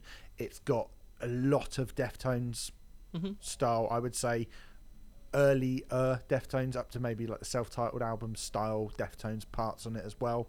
The Enemy has got some serious chug on it, but again, always, always, always, I think this record is dominated by that voice, and that's not to shit on the other musicians on this record because at I all. think they make a fucking fantastic foil Yes. for his voice to go wherever it needs to go. Um, Uh, but the thing is, is Jonah's voice is just so damn distinctive, isn't it? And look, I, I'm sure the guys from Alpha, Centauri are aware of this, and that's probably a large part of the reason why they put put him on it. But it's just, I mean, look, as fans of Jonah and Jonah's work, it is just so fucking nice to hear him singing over some rocky stuff again. I really like Jonah's solo stuff, and I go to his solo shows quite regularly because they are a really fun time, and Jonah just has this wonderful way with the audience, and it's just, it's just a lovely, lovely time. But it is really nice to hear him being in a quote unquote rock band again, you know. Uh, And this is really cool. I think um, there are some really awesome elements, like you mentioned the enemy there, which have these kind of synths which are more that's so i was being facetious where i said that this was a post-rock record because you know it isn't but there are actually little um dabs you can kind of hear little bits and pieces of their instrumental past on the album, but it's all condensed into. I think this is nine songs. It's thirty-five minutes. You know, it, it is. It's a it's a short record, and it does go by quite quickly, but it does stuff quite a lot in in that time. And Jonah's performance is so yeah, it, it is incredibly dominant. But that's because he has an incredibly distinctive voice. You always know it's Jonah, mm-hmm. like straight away. Um, and and it just sounds awesome and it goes between some very very heavy riff riffy passages into some really progressive dreamy stuff as well which is really nice it's very kind of uh, I feel like it's ideologically rooted in the 90s hardcore scene. A, a, lot of this, you know, which is no bad thing, especially from us. So like Jawbox in there as well. I think. Yeah, Jawbox and even like Thursday. I mean, the title track has got a real Adam Clayton bass line, which I thought was great, yeah. and then it goes full Thursday. Mm. And if you're of a certain age, my age basically, and you li- like this sort of music, you're going to be bang up for it. Mm. I mean, if you like Water and Sol- I mean, again, I think Buried Under is a classic far sounding song that's that to me. I was like, this really sounds like it could have been lifted from Water and Solutions in the best possible way. Mm-hmm. Like not like oh you're ripping yourself off or mm-hmm. well we've run out of ideas. Just like oh, that sounds like that. But then, you know, yeah, there is far more to it than that. I think um, Boys and Girls is incredible. Yeah. It's so good. I would say it's nearly it deserves to be thought of as being in a conversation of it being on par with the Blur song of the same name. That Deftones backbeat that Stef Carpenter riff, like full blown around the fur era Deftones. That sounds like to me, but with Jonah fronting it, mm. absolutely incredible. I mean, it's not as good as the Blur song of the same name, obviously. I mean, surprisingly, I think it's better, but that might. Oh, what a surprise! not a fan of Blur. Yeah, yeah, yeah, absolutely.